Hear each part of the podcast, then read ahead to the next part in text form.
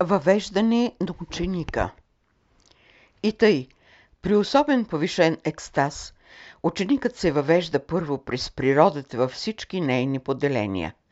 Добре школуван там и добре подготвен, той бива приведен през самия него.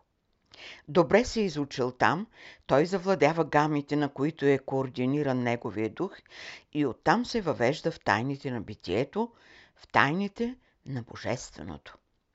Това там става при особена церемония, при особен обред, при който вземат участие висши сили. При особена церемония ученикът бива облечен с дрехата на чистотата и ефира, украсяват го с духовни накити, чрез които придобива стойност, внимание и заслуги. Само при тази велика церемония вземат участие силите на съвършенството, силите на духа. Затова всеки минал през тази церемония бива удостояван с правото да се нарича посветен. Докато е ученик, той е под прямата воля на учителя, но когато мине през духовната церемония или през мистичния обред, той е вече под диктовката на своята воля. Без това кръщение ученикът не може да получи духовното озарение, защото всеки ученик се изпитва, а всяко изпитание е вече завършен процес. Това е иерархичен стадий, през който трябва ученикът да мине, защото разумният свят, силите на Божественото, са прецизни във всяко действие. Затова за всеки ученик, който минава през това мистично кръщение, духовните сили подготвят великата посветна церемония. А това за ученика е едно велико събитие. За да се влезе в областта на чистотата, на светлината, на разумността, се минават стадии, процеси, които са освидетелствани от силите на природата, от силите на висшите светове и от божественото от човека. За да се направи първата стъпка в този възход по пътя към първичното, действат силите на провидението. И за да може да се схване и преодолее трудността, трябва да се има интимната връзка, прямия контакт с силите на духа. А те са единствените, които разнищват, разкриват тайната за човешкото възлизане или въвеждане. Може ли ученикът да разбере езика на тия сили, на провидението, на духа? Да, те са същност от човешката душа, само тя е, която ги разбира. За нея няма тъмни страни, няма незнайно, защото са сили произлезли от голямата душа. Какво са всъщност тия сили на провидението? Те са ръководители, поддържащи всемирната хармония. Те са като слънчевите лъчи, които проникват и в най-далечните области на пространствата. При благоприятните условия те се поляризират и създават атмосфера, наречена атмосфера, пропита с силите на провидението. Но този процес за всеки посвещаващ се е личен, когато става въвеждането. Казахме, че въвеждането е изпълнение на свещена церемония, в която вземат участие главно учителите, силните по характер с силна воля и просветени умове. За да бъдеш въведен като ученик, се изисква да бъдеш богопомазан. Само при свещената церемония ученикът бива удостоен с богопомазване. В този свещен акт като служители вземат участие слънчевите деви, които поднасят на ученика новата светлинна дреха, дрехата на светоста. Въвеждането на ученика е процес от духовно събитие, защото вземат участие сили от висша иерархия с напреднала култура, с особена академична мисъл и пробудена душа. Казахме, че въвеждането на ученика е свещено събитие. Не е тъй лесно да бъдеш ученик на Всемиров учител. Изисква се да устояваш, да знаеш, да живееш. Че трябва да бъдеш такъв, да бъдеш унакъв, това са все условности. Пита се тогава, къде е свободата на ученика? Отговаряме, когато се освободи вече от церемонията, от обредността и се разлее като светлина, Само тогава ученикът ще бъде свободен, независим, идеен и творчески, когато достигне най-възвишен стадий на развитие или заживее вече в света на красотата. Пред прозорливите учени, очи на учителя, ученикът не може да бъде въведен, ако у него има оттайки на нисше вещество, неорганизирана материя.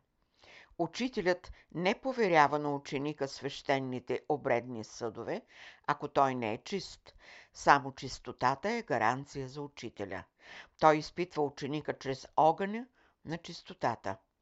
Учителят никога не прави компромиси. Компромисите са старата философия. Елементите на новата божествена философия са елементи първични, чисти. А там, където е първичното, там е и чистотата. Чистотата е най-важната сфера, в която живеят, мислят и създават великите зидари, изидали храма на светоста. Когато казваме, че се зида храм на светоста, ние подразбираме възстановяването в висшата духовна божествена култура. За да се прояви и възстанови тази култура в живота на човека, трябва да се изгради храма на светоста, защото само в този храм на чистота и святост обитават боговете. Коя е мярката за чистотата и мярката за нечистотата? Това са особен род състояния. Колкото повече душата се освобождава от низшите състояния, толкова повече тя прозира висшите състояния. Но коя е абсолютната чистота? Абсолютната чистота не се определя от понятията, защото понятията се създават от дадените образи, било те физически, астрални или ментални. Това са образи на постъпки, на мисъл форми. Така предоставям пред вас въпроса за въвеждането на ученика, се вижда сложна градация, но ако ученикът е минал през природата, през всички нейни поделения, той се е добрал вече до началото и за него е всичко възможно, това е лесно, защото там, сред природата, ще го намери учителят и ще го подготви за въвеждането. За коя природа става въпрос?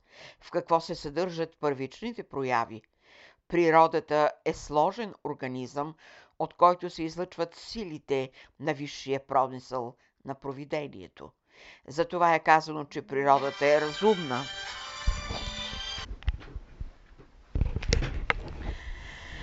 Природата е най-благодатното място за ученика. Там той се чувства герой на събитията. Него го наричат певеца на природата, мъдреца на природата, поета сред природата. И тъй, въвеждането в природата е начало на духовните сили от човека. Чистите същества ще ги намериш сред природата. Разумните същества ще ги намериш сред природата и любещите същества ще ги намериш сред природата, защото за тях природата е божествен свят. И тъй, Върнете се към природата, обикнете я и заживейте сред нея, за да имате естеството на нейната чистота, за да придобиете нейния разум и бъдете свободни като разумни същества. Оставете себе си да ни въведат сред природата и оттам ще очаквате момента за великото въвеждане в висшите светове. Това не е много трудно. Изисква се само добра воля, чиста мисъл, защото само чрез воля и мисъл ще минете през предела от обикновеното към необикновеното или от животинския свят към природния разумен свят. Днес при понятието природа е много ограничено. Всички животински инстинкти ги определят като природа. Там, където отсъства първичността, има изопаченост, а в обновата на природата стои първичната чистота. Там действат възвишените сили, които изпълняват най-възвишения свещен акт – проявата и сложността на Бога. И тъй, в тези срещи да припомните добре този акт, въвеждането. Във всеки свят има въвеждане. Сега сте въведени в физическия свят, но предстои ви ново въвеждане в духовния свят, духовно въвеждане.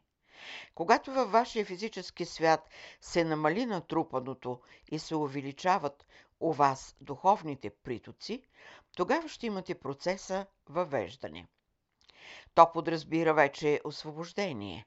Когато ученикът се отдаде на размишление, той долавя висшите вибрации на философската мисъл на Божеството.